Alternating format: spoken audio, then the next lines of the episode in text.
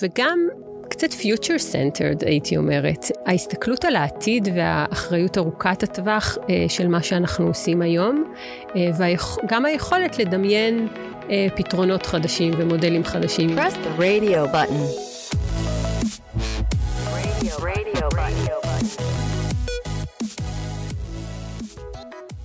היי, הגעתם לפרק נוסף של רדיו בטן, פודקאסט שמדבר על עיצוב חוויית משתמש. אני עדי לוין, ואני מאוד שמחה לארח היום את תמי ורשבסקי.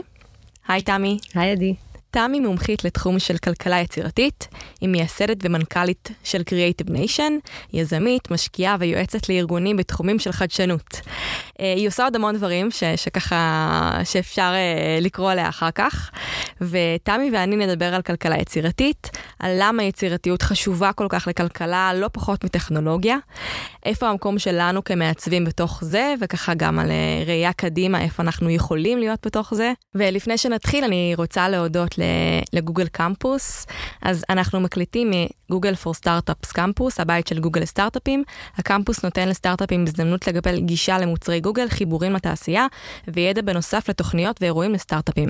אנחנו נמצאים בקריאייטר סטודיו, אולפן וידאו ואודיו מקצועי שזמין לסטארט-אפים בחינם.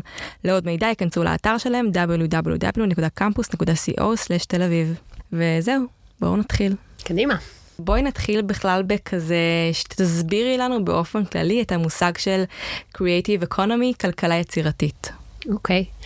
אז uh, Creative Economy זה באמת uh, מונח uh, שגור בעולם, uh, אולי בישראל קצת חדש. Uh, בשנים האחרונות, uh, דרך uh, כל הפעילות, אנחנו uh, מנסים להטמיע את זה במערכת החדשנות בישראל. Uh, התחום של Creative Economy בעצם מבוסס על הכישורים והיכ... וסט היכולות אה, שאנשים מתחום העיצוב, אבל באיזו הגדרה רחבה יותר, תחומי התעשיות היצירתיות, אה, מביאים לתוך תהליכי חדשנות בחברות. התעשיות היצירתיות כוללות את התחום של עיצוב, אבל גם קולנוע ומוזיקה וטלוויזיה וניו-מדיה ואדריכלות. אה, כל התחומים האלה בעצם הוגדר, הוגדרו באנגליה כבר ב-1997. Mm-hmm. אה, כסקטור כלכלי, אה, שמודדים אותו לאורך השנים אה, ברמת מדינות, ברמת איחוד אירופי, וככה עוקבים אחרי הביצועים של התחום הזה.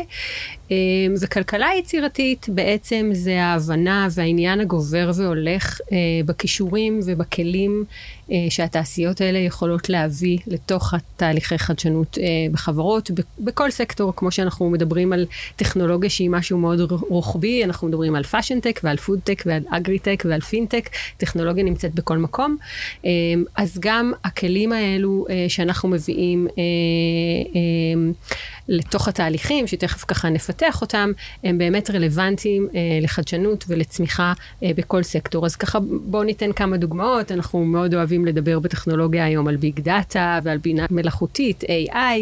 אמ, אז בעצם גם בתוך העולם הזה, כל התחום של data visualization עוזר לנו אה, להוציא משמעות אה, מתוך כל הדאטה הזה, נתונים שעוזרים בתהליכי קבלת החלטות אה, בתוך החברות, UX, UI כמובן שכולנו יודעים איך הממשקים הטובים יותר עוזרים ב engagement של לקוחות, בייעול של תהליכים, כל העולם של storytelling, גימיפיקציה, העולם של gaming הוא לא רק בתחום של gaming אלא יכול להיות בתחום של בריאות, בשביל שאנשים יישארו יותר engaged לאיזשהו תהליך בריאותי, או, או, או בתחום חינוך, או, או בכל תחום אחר.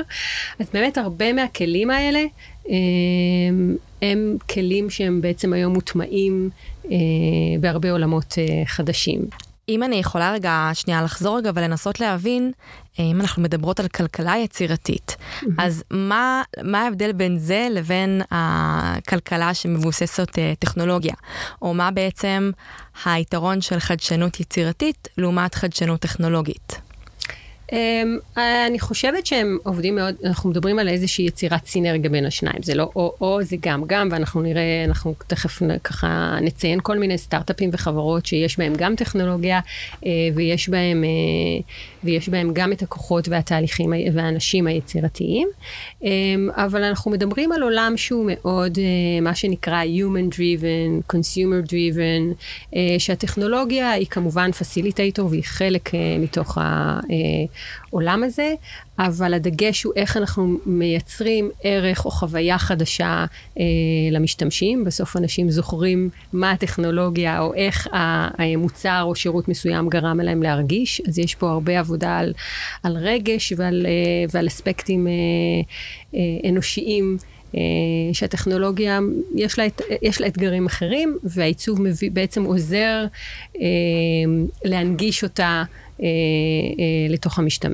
אל המשתמשים, וכשאנחנו מדברים על כלכלה יצירתית, בעצם אנחנו בסוף מדברים בעולם הכלכלי על, על עובדות ונתונים, ואנחנו אה, מביאים הרבה נתונים שמראים שבעצם החברות החדשניות ביותר הן החברות היצירתיות ביותר, mm-hmm. שמשקיעות, הן יותר design driven, הן משקיעות יותר בעיצוב, אנחנו מביאים לאורך השנים הרבה מאוד מדדים אה, שמראים את הביצועים הכלכליים אה, ונתונים, ו, וחברות שהן חדשניות יותר, הן גם חברות אה, יצירתיות יותר.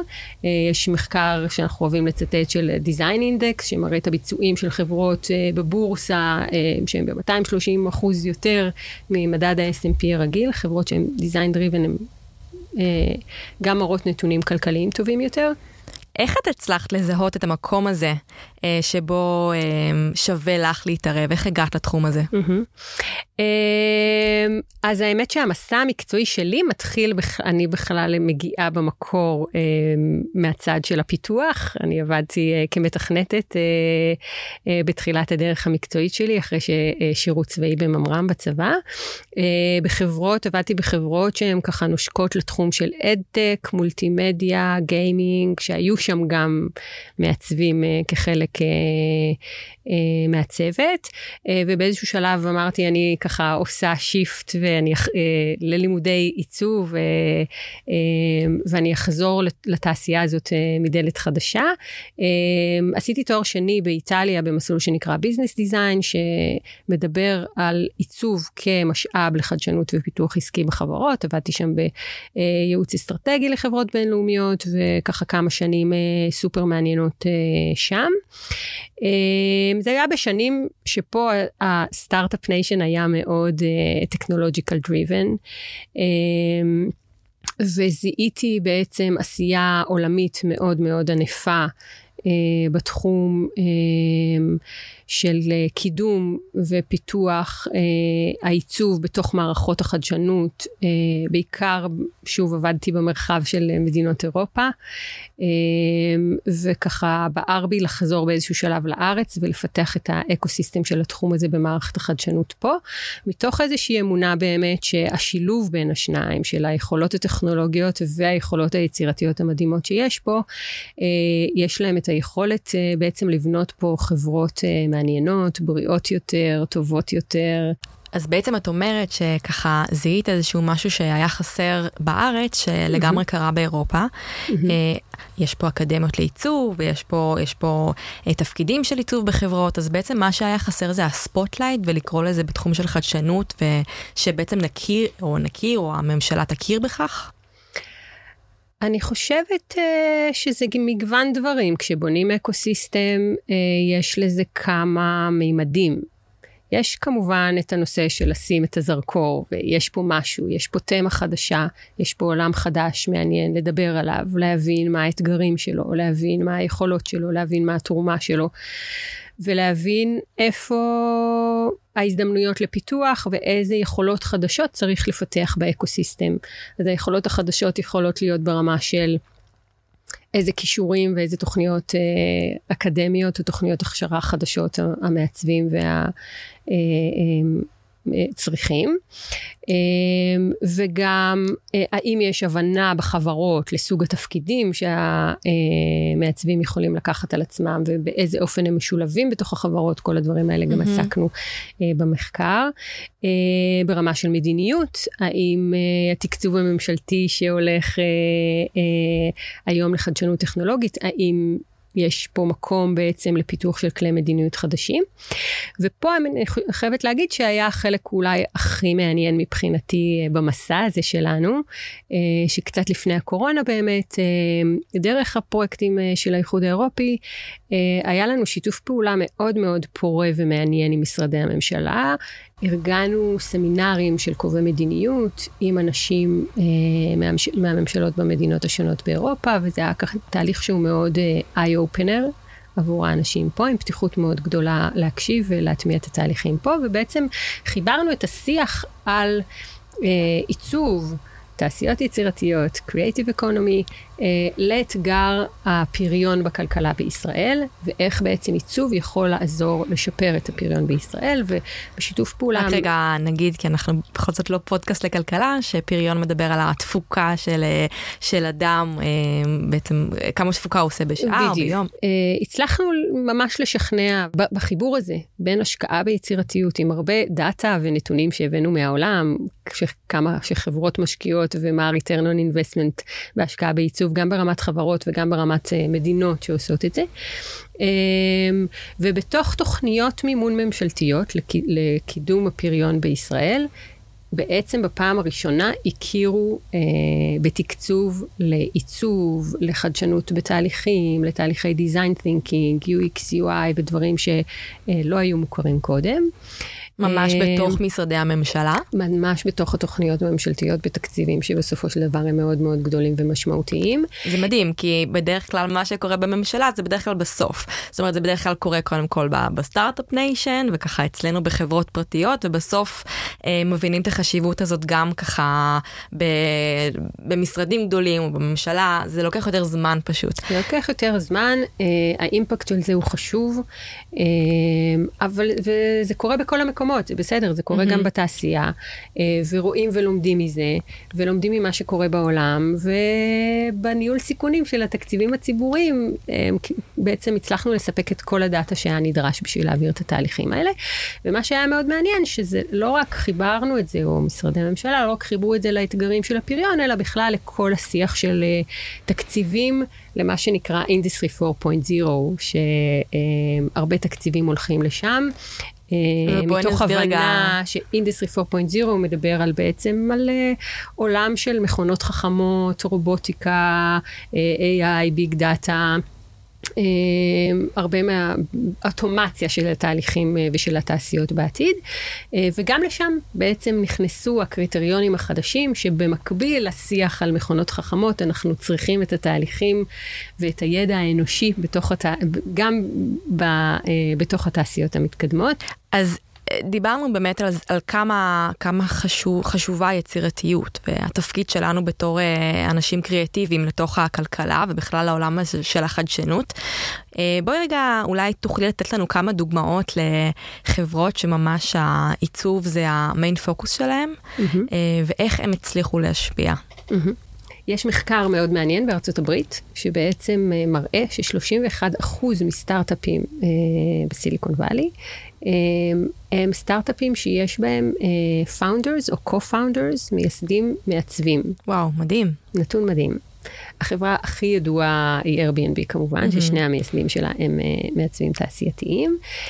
שזה אמ, מטורף כמה אימפקט היה, היה למוצר הזה, על העולם. היה... הוא, שינה, הוא שינה מגמה שלמה. בדיוק, ופה מה ש-Airbnb מייצגת אה, היא בעצם את האינפוט שמביא, שהמעצבים מביאים בכלל לחשיבה חדשה על תעשייה שלמה, הם בעצם המציאו את כל תעשיית התיירות מחדש, אה, והשפיעו מאוד על, על כל עולם השארינג אקונומי. אז היכולת לזהות משאבים שאין בהם אה, שימוש, אה, ולעשות בהם שימוש חדש, ו, ו, ולעצב התנהגות חדשה. לא חשבנו שנישן בבתים של אנשים זרים לפני ש-Airbnb נתנה לנו את האפשרות הזאת. וכמובן, היכולת... אה, אה, סביב הרעיון הזה לפתח מוצר שהוא אה, גם אטרקטיבי ושימושי, ו... אבל מה שעוד מעניין זה גם בדרך שהחברה עובדת. זה לא רק העובדה שהמייסדים הם מעצבים. Airbnb עשתה תהליך סופר מעניין בזה שהם התחילו לעבוד עם חברת האנימציה פיקסאר, mm-hmm. בעצם בחשיבה על חוויית הלקוח. בעצם בנו את כל חוויית הלקוח, גם של המארח וגם של האורחים, אה, כמו תסריט של סרט. אה, והמתודולוגיה הזאת של סטורי בורד הפכה להיות אה, ממש כלי עבודה שמחבר את כל האנשים מכל, ה, מכל הצוותים בחברה. ממש עד לרזולוציה הכי קטנה בעצם מעצבים את מסע הלקוח אה, של מה החוויה ואיפה הנקודות שמפתיעים ואיזה storytelling מייצרים דרך המסע לקוח הזה. אז זה הרבה לתוך ה-DNA של החברות ואיך הן עובדות. וזה מדהים, כי כשאנחנו משתמשים בממשל, במערכת של Airbnb, נראה לי שכולנו מרגישים את כמות החשיבה על המשתמש, ואגב, זה הרבה מעבר למערכת, זה גם כשאנחנו מגיעים למקום, זה השירות לקוחות, זה בכל צעד שהם עושים, וזה נראה לי ממש, הדוגמה שנתת ממש מורידה לקרקע את כל מה שדיברנו. דיברנו על ה-Creative Economy, פתאום כזה אפשר להבין, אוקיי, איך, כמה משמעות יש לזה וכמה uh, education יש לזה. כן, ובסופו של דבר, שוב, אנחנו מדברים על כלכלה, בסוף מה שמניע את הכלכלה זה אנשים. Mm-hmm. ואם אנשים יצרכו את השירותים uh, והמוצרים uh, בצורה יותר uh, תכופה, uh, אז, אז, אז ככה, ככה מניעים בסוף את הכלכלה, דרך, ה, דרך החוויות האלה ש, שמייצרות את ה... את השיתוף הזה. Mm-hmm. Uh, עוד דוגמה שאני מאוד אוהבת לתת, והיא גם מאוד רלוונטית, זה חברה ישראלית שנקראת אינפארם. Uh, חברה שעוסקת בתחום של פודטק, uh, מציעה גידולים ורטיקליים במקומות ציבוריים. היא פועלת בעיקר באירופה, הם התחילו בברלין, היום הם בארז, באמסטרדם ובעוד מדינות. ושני היזמים שלהם מגיעים מתחום של קולנוע וטלוויזיה. אמ, והם בעצם אה, הבינו את הדרישה של הצרכנים לאורח חיים בריא ולקצר את כל הפער הזה שיש בין היצרן לצרכן mm-hmm. בכל ה-value chain של המזון. והם מציעים מערכות לגידול ורטיקלי של כל הירקות, אה, והם מוקמים בסופרים בברלין ובעוד הרבה מדינות, וממש רק השבוע הם קיבלו השקעה מאוד גדולה, הם סיימו סבב גיוס של 200 מיליון דולר, עם שווי מוערך של חד קרן אה, חדש מעל מיליארד דולר. אה, ומה את חושבת שהם פיצחו בעצם שלא עשו לפניהם? אז אני חושבת שזה היכולת, שבין היתר אנחנו מדברים על היכולת של מעצבים. אה, להבין טרנספורמציות חברתיות, להבין צורך בשוק ולתת לו מענה הולם. זה החשיבה הביקורתית הזאת כלפי דברים והיכולת אה, גם אה, מערכת מאוד מסובכת להציג אותה בצורה בסופו של דבר נגישה ובהירה. ובעצם המיזמים האלה, גם Airbnb, גם אינפארם, הם מתקנים מערכות שבורות אה, ומייצרים הצעת ערך חדשה. אה, עבור הלקוחות, והם אולי דוגמה, דוגמאות מאוד מעוררות השראה של איך, המק... איך, איך הם דוחפים את המקצוע של העיצוב אה, לעבר המאה ה-21. החברות האלה באמת עוסקות ב- ב- בתחומים uh, שהם סופר יצירתיים. את חושבת שגם לנו בתור מעצבים עם פוטנציאל uh, עבודה בתוך החברות האלה יש משמעות שונה uh, או אימפקט שונה מאשר היינו עובדים בחברה שהיא נשענת על טכנולוגיה? גם בחברות האלה יש פה מערכת טכנולוגית לא מבוטלת אה, שמאפשרת את הדבר הזה. גם מעצבים בתוך חברות, בסוף אתה עובד על איזשהו דומיין מסוים, על איזשהו עולם תוכן, על, איזושהי, על איזשהו מוצר, ובהחלט את סוג החשיבה הזה אה, כדאי מאוד להביא לשולחן, כי הוא זה שיפתח את מנועי הצמיחה העתידית עבור החברות שאנחנו אה, עובדים בהן, אה, ופה הערך הגדול שאנחנו יכולים להביא לתוך החברות שאנחנו עובדים בהן. אז באמת יש פה, אה, ככל שהסוג החשיבה שלנו תהיה יותר אסטרטגית, אה, נוכל להשפיע מאוד על, אה, בכל חברה שאנחנו נמצאים בה. אנחנו רוצים ככה עוד כמה דוגמאות? כן, כן, בשמחה, כן. אז, אנחנו אוהבים דוגמאות. אוקיי, אז, אז uh, עוד סטארט-אפ שאני אוהבת uh, uh, מאוד uh, תמיד להזכיר אותו, הוא של uh, רננה קרפס, סטארט-אפ שעוסק בתחום של, uh, של אופנה ירוקה, של Sustainable Fashion. Uh, בעצם מעצבת uh, אופנה צעירה, אה, הבינה שהיא עובדת באחת התעשיות אה, הכי מזהמות בעולם, ו, אה, ובעצם החליטה שהיא, איך היא, לפתח מיזם שיבוא ויהפוך את התעשייה הזאת לירוקה יותר, ובמקום לפתח עוד קולקציית אופנה, היא בעצם מפתחת טקסטיל ופיגמנט לטקסטיל מבוסס על אצות. ובאופן הזה עוזרת לתעשייה להפוך להיות תעשייה ירוקה יותר ולפתור אה, בעיה מאוד מאוד גדולה. אה, סטארט-אפ שקיבל, אה, היום נמצא בתוך הפורטפוליו של אה, קרן ההשקעות Close Loop, אה, היא זכתה ב-H&M Global Change Award, אה, באמת אה, עובדת היום בשיתוף פעולה עם, עם, אה, עם, חבר, עם חברות גדולות בעולם. אמ, ואת חושבת שסתם מעניין אותי שחברות מהסוג הזה או מיזמים מהסוג הזה זה מיזמים שבהתחלה לאו דווקא נש... אה, נשענים אה, על הצלחה כלכלית, שאולי באים בכלל ממקום אחר? אני חושבת שהם באים, את יודעת, אנחנו רגילים לדבר על disruptive technologies, אני אוהבת להגיד שהם מגיעים עם סוג של אה, יצירתיות משבשת. Mm-hmm. חשיבה משבשת אה, לתעשיות, אם זה תעשיית האופנה, אם זה תעשיית המזון, תעשיית ההוספיטליטי, זה יכול להיות באמת בכל דומיין, להביא את החשיבה הביקורתית הזאת ולהציע משהו שהוא אה, בריא יותר והוא חדש. אה, וגם היכולת בכל החברות האלה, אנחנו נראה לעבוד זה לצד זה בסופו של דבר, כשאנחנו רוצים ליישם את הרעיון למוצר, כן, לצד מהנדסים, לצד אנשי טכנולוגיה, לצד ביולוגים, לצד כימאים, לצד אה, אנשי עסקים. אה, בסופו של דבר הפתרון הוא, הוא מאוד אינטרדיסציפלינרי, אז היכולת הזאת בסוף חייבת לבוא לידי ביטוי גם. ממש לפני שבועיים לדעתי יצא אה, דוח חדש של מקינזי דיזיין, שמדבר על המקום של מעצבים בתוך החברות, ומה שהם אומרים שם שגודל של צוות העיצוב הוא פחות חשוב מאשר המיקום שלהם בתוך החברות. זאת אומרת, המעצבים צריכים להיות... אה, אה, רוחבית בכל mm-hmm. המחלקות בארגון, אה, וכמה שיותר אה, להשפיע על, על האסטרטגיה של הארגון בשביל לראות את ה-return on investment, מה שנקרא. במחקר קודם עוד שעשינו לפני כמה שנים, זיהינו גם שחברות שעובדות עם מעצבים, וזה לא משנה אם זה in-house או outsourcing, הן חברות שרושמות יותר פטנטים. Mm. שפטנט הוא בסופו של דבר נכס כלכלי לא מבוטל אה, לחברות. ואנחנו מדברים בעצם, הרבה מדברים היום על גיוון של התעשייה וגיוון של ההון האנושי בתוך החברות, אז, אז הגיוון הוא גם זה, הוא גיוון של הדעות, הוא גיוון של כלי העבודה, הוא הגיוון של צורות החשיבה, אה, וזה המפתח בסופו של דבר לחדשנות, הוא אחד המפתחות לחדשנות. את יודעת, אולי בסוף אה, עוד יצא טייטל חדש בעתיד, אה, טייטל של אה, אה, חדשנות. אה, במקום אה, מעצבים. כי זה באמת מה שאנחנו מביאים לשולחן. זה חוץ מלעבוד על הדומיין הספציפי שלי או על הפיצ'ר הספציפי שלי, זה משהו הרבה יותר רחב מזה.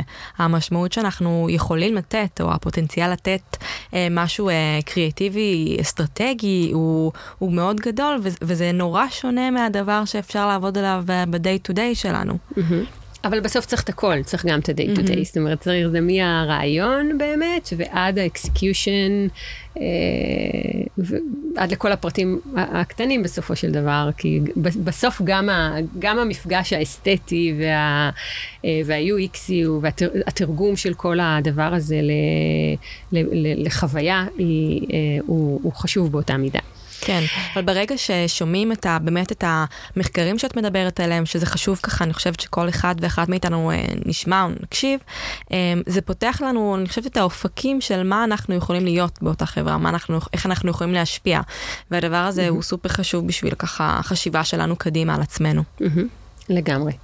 אמ, אנחנו גם מקיימות את השיחה הזאת בנקודת זמן שהיא מאוד מעניינת, שכדאי להתייחס אליה. אני חושבת שזה... פוסט קורונה. בדיוק. הרגע, הפוסט קורונה הוא יימשך אה, שנה, שנתיים לפחות, אם לא יותר, כי היה פה, הייתה פה טלטלה מאוד מאוד גדולה. אה, לחיוב בסופו של דבר, אני חושבת, אבל זה בעצם היה מבחינת אה, החברות והתעשייה, אני חושבת, אה, סוג של פתיחה של, של, של דף חדש. אנחנו, בדרך כלל כשאנחנו נמצאים בתקופות של צמיחה, אז יש איזה מודל אחד של הצלחה שמסתכלים עליו, ובגלל שהוא עובד אז uh, מעתיקים אותו, וזה יוצר איזה סוג של סטגנציה בסופו של דבר. Uh, שהביאה אותנו, היום אנחנו יודעים, למקום שהוא לא בהכרח טוב uh, או אידיאלי uh, מבחינת איך שאנחנו צריכים uh, להתקדם קדימה. הביא אה, אותנו גם למשבר אקלים מאוד גדול, למשבר סביבתי, לשחיקה של המשאבים הטבעיים וגם של המשאבים האישיים. אז יש פה איזה סוג של אה, חישוב מסלול מחדש, אה, והעצירה הזאת נותנת את האפשרות גם רגע להסתכל על הדברים מפרספקטיבה חדשה, בדרך חדשה, אה, איך אנחנו רוצים לעבוד, עולם העבודה רואה את זה אה, בצורה מאוד מעניינת, איך אנחנו רוצים לחיות אה, ואיך אנחנו רוצים לצרוך, לתקשר ולעשות עסקים. ואגב, מעניין לראות, ואני חושבת שגם הדוגמאות המחישו את זה, אבל כשאנחנו מדברים על Creative Economy, בעצם היום המעצבים נדרשים להסתכל גם פנימה לתוך החברות ולתוך התהליכים הארגוניים. ולעצב אותה מחדש. כי אם ה-DNA של החברות, יש איזה צורך שה-DNA של החברות ישתנה, אז גם המוצרים והשירותים שהם יוציאו, יהיו מוצרים ושירותים טובים יותר. אז זה איזושהי מערכת אה, גדולה, ועוד דומיין מאוד מעניין, שהמעצבים או הקריאיטיב, אה, אנשי, אנשים מעולמות הקריאיטיב נדרשים לתת להם אה, אה, גם איזושהי הסתכלות ומענים. חדשים, גם מבחינת מודלים כלכליים חדשים, ואיך אנחנו עובדים, היברידי, לא היברידי, איך אנחנו מתקשרים וכולי וכולי. אז את בעצם מדברת על איך אנחנו יכולים להיות חלק מהמהפכה הזאת של, שקרה בעקבות הקורונה, ואיך אנחנו יכולים להשתלב בתהליכים שקורים היום. בדיוק. זה לא רק איך אנחנו יכולים, אני חושבת שאיך אנחנו צריכים ואפילו נקראים mm-hmm. לעשות את זה. אמ, ומעניין להסתכל ככה על כמה מגמות ש, שקורות עכשיו, ואני חושבת שזה tipping point מאוד מעניין באמת אה, אה, לסקטור שלנו. אה, היום בעצם האיחוד האירופי מקים קהילת חדשנות חדשה אה, בתחום של Creative Economy, אה, בתקציב של 150 מיליון יורו לשנים הבאות. אה, הקהילה הזאת יושבת תחת ארגון שנקרא EIT, זה ה-European Institute for Technology. Uh, ובדרך כלל יש שם קהילות, uh, הקהילות שיש שם עד היום, זה קהילות uh, בתחומים של סייבר, בתחומים של אקלים, בתחומים של סביבה, של תחבורה, של בריאות. אמ, תחומים שרוצים בעצם לפתח להם eco-system חדש. ומתוך ההבנה שאנחנו שהיום נדר, נדרשים, אה, נדרשת פרספקטיבה חדשה לתהליכי חדשנות, האיחוד האירופי מקים את הקהילה הזאת אה, בתחום של Creative Economy, שמה שמאוד מעניין בה זה שהיא מתוכננת להיות קהילת רוחב, זאת אומרת לא להיות קהילה שעובדת בתור עצמה, אלא לעבוד עם הקהילות האחרות ולעזור לפתח חדשנות בתחום של פינטק ותחבורה. ו... אז זה מעניין לראות. דיברנו על הפוסט קורונה ואיך היא משפיעה על uh, כל התהליכים היצירתיים הכלכליים. Mm-hmm. יש לך אולי ככה עוד דוגמאות לא, לאיפה זה השפיע? כן, אז כמובן, את יודעת, אנחנו יודעים על uh, תהליכי הדיגיטציה המואצים uh, של כל התעשיות וההזדמנויות שהם uh, uh, מביאים איתם. בשיחות uh, זום וכולי. וכולי, וכל ה... אה, מעולם ה retail עד לעולם העבודה ועולם ה-education, אה, הרבה תכנים עוברים בעצם דיגיטציה ועוברים לאונליין. אה, המעבר שבישראל התעשייה עברה מ start-up nation ל... scale-up nation, או להקמה של חברות מאוד גדולות, היא גם אה, טרנספורמציה שמייצרת אה, הרבה מקום למעצבים, כי בעצם אנחנו, יש פה חברות גדולות שכבר מוכרות את המוצרים שלהם לשוק, הם לא מוכרים טכנולוגיה או סטארט-אפ קטן לחברה ש... אחרת שתביא אותו לשוק, אה, והצורך להגיע לשוק בעצם דורש את היכולות ה-UXיות. ולפתח מוצרים שאנשים צורכים אותם. אז בעצם יש חברות טכנולוגיות שמהר מאוד נמכרות, והמטרה שלהם זה רגע להימכר ולמכור את הטכנולוגיה, ואת בעצם אומרת שכשיש חברות שדווקא לא נמכרות, אלא ממשיכות לגדול ולהתעצם, אז יש פה הרבה הזדמנויות למעצבים להיכנס ולשים דגש על חוויית המשתמש. כן, שם, שם בעצם ההון האנושי ו, וסוג ה, היכולות שהחברות האלה צריכות להטמיע הן כבר יכולות אה, רחבות יותר, עם היבטים אה, גם שיווקיים וגם מוצריים. אה, של המעצבים יש שם תפקיד אה, מאוד מאוד משמעותי. אה, דיברנו קודם על כל העולם של המהפכה התעשייתית הרביעית והמקום החשוב של היכולות האנושיות ליד היכולות של המכונות החכמות. בעצם יש לזה כבר שם חדש, אנחנו כבר ממש נכנסים בפוסט קורונה למהפכה התעשייתית החמישית. Mm-hmm. השיח מאוד מאוד מעניין סביב המהפכה הזאת. אנחנו כמובן מדברים על הנושא של קיימות, אבל אנחנו גם מדברים על כל הממשקים החדשים שהולכים להיות בין אדם למכונה, אה, ואיך חברות יכולות מעבר לייצר אה, יעילות של התהליכים שלהם, מה התרומה שלהם בכלל לחברה ולסביבה. אה, מעניין, וזה בא בעקבות הקורונה, שפתאום כזה מכניסים את ה-Human Center לתוך המהפכה הזאתי? ה-Human Centered הוא במרכז התהליכים, אמ, וגם קצת Future Centered, הייתי אומרת. ההסתכלות על העתיד והאחריות ארוכת הטווח אה, של מה שאנחנו עושים היום, אה, וגם היכולת לדמיין אה, פתרונות חדשים ומודלים חדשים, אם דיברנו קודם על זה ש, אה, שהקורונה היא הזדמנות אה, להביא משהו חדש, אז יש מונח שאונסקו מובילים אותו שנקרא Future Literacy. אוריינות עתיד בעצם, כאיזשהו אה, תחום חדש, בעצם אה, לפתח אצל אנשים את היכולת אה, לדמיין, להמציא אה, משהו חדש שלא קיים, אה, ולפתח מודלים שיהיו אה, מיטיבים וטובים יותר, ממש לאמן את עצמנו לראות דברים שאחרים לא רואים, משהו חדש. ואני חושבת שזו יכולת אינהרנטית שאנשי הקריאיטיב מביאים לתוך הדברים האלה. זה כל העולם של המדע הבדיוני, שבעקבותיו באמת נכון. היו המצאות חדשות. נכון, זה, זה לגמרי זה, ויש חברות גדולות, פיליפס דיזיין ו-IBM, שעובדות עם אומני מדע בדיוני. אמ, אה, בשביל לחשוב על, על עתיד התעשייה שלהם. אנחנו רואים את זה הרבה שנים בתעשיית הרכב, תמיד ב, mm-hmm. ב, בתערוכות הרכב, כן. הדבר הכי מעניין זה ללכת לראות את רכב העתיד, את ה-future. שהיום זה לגמרי קורה. נכון. אז היום זה אותו דבר גם מחוץ לתעשיית הרכב. כן. כאילו, איך אנחנו, מה, וזה מכתיב את מנועי הצמיחה העתידיים, זה בעצם סוג של road map או חזון עבור החברות, שמשם עושים גם reverse engineering למה אפשר לעשות כבר מחר בבוקר, אבל זה נותן איזשהו מצפן ו... וכיוון לחברות. אה, וזה מקום אה, מאוד מעניין, שוב, ומאוד אסטרטגי אה, לאנשי קריאיטיב להשפיע בו. כן, זה גם קורה הרבה בלימודים, בזמן התואר, אז הרבה פעמים עושים פרויקטים קונספטואליים. Mm-hmm. ואז כשאנחנו עוזבים את התואר, אז כזה זונחים את זה ועושים דברים מאוד מאוד פרקטיים. אבל אחרי מה שאמרת, אני פתאום חושבת שיש לזה כל כך הרבה משמעות לעשות דברים שהם מעבר ל- ליכולת הטכנולוגית אולי היום, אבל אולי עוד עשר שנים, אולי עוד עשרים שנה, יהיה אפשר לעשות את זה, ורק אם מדמיינים את הדברים האלה זה יוכל לקרות. בדיוק. אמ, וכמו שאמרת, המדע הבדיוני הרבה פעמים הקדים את, ה, את הטכנולוגיה, והוא נתן תרחיש עתידי ומוטיבציה לטכנולוגיה אה, להתפתח לעבר הכיוון הזה. וזה נכון גם קצת על כל ה-Web 3 וה-Metaverse שאנחנו mm-hmm. מדברים עליהם. כי זה עולם שעדיין לא קיים. זה עולם וירטואלי חדש, יקום חדש שצריך לעצב אותו. אה, ולעצב את מה שיקרה שם, איך נבלה שם, איך נקנה שם, איך, אה, איך נפעל שם.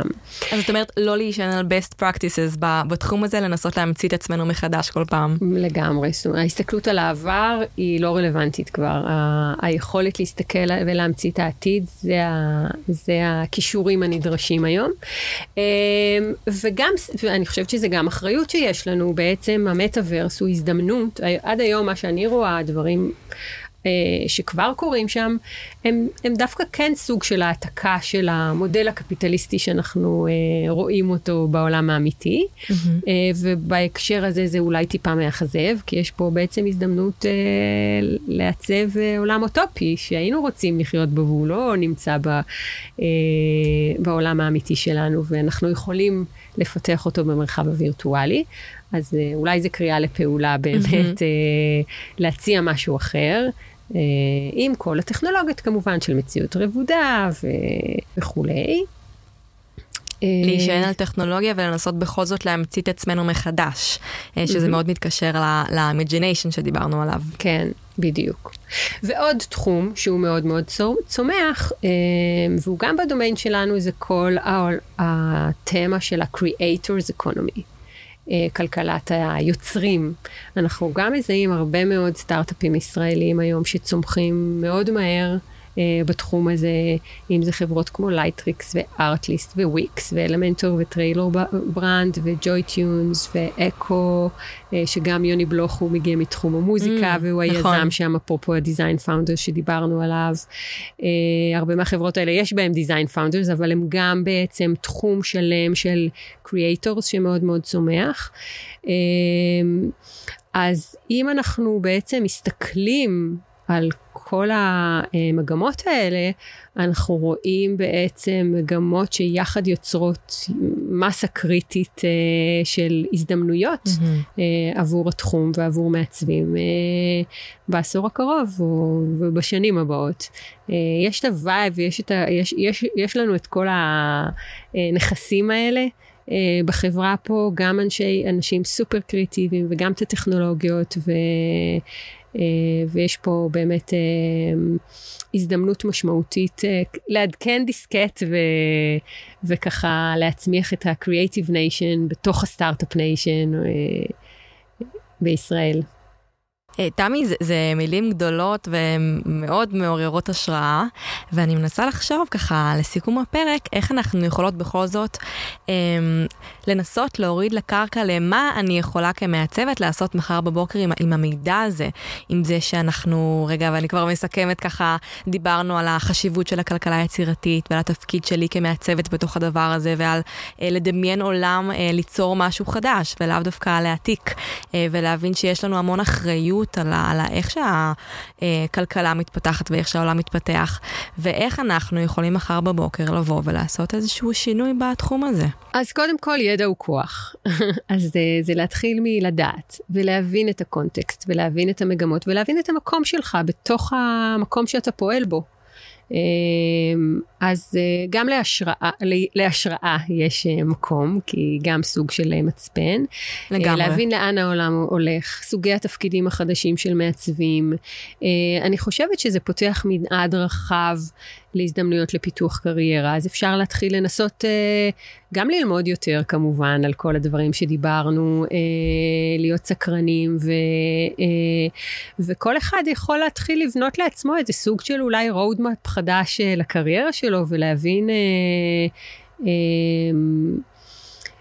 שהוא מאוד מאוד משמעותי אה, בתוך התעשייה.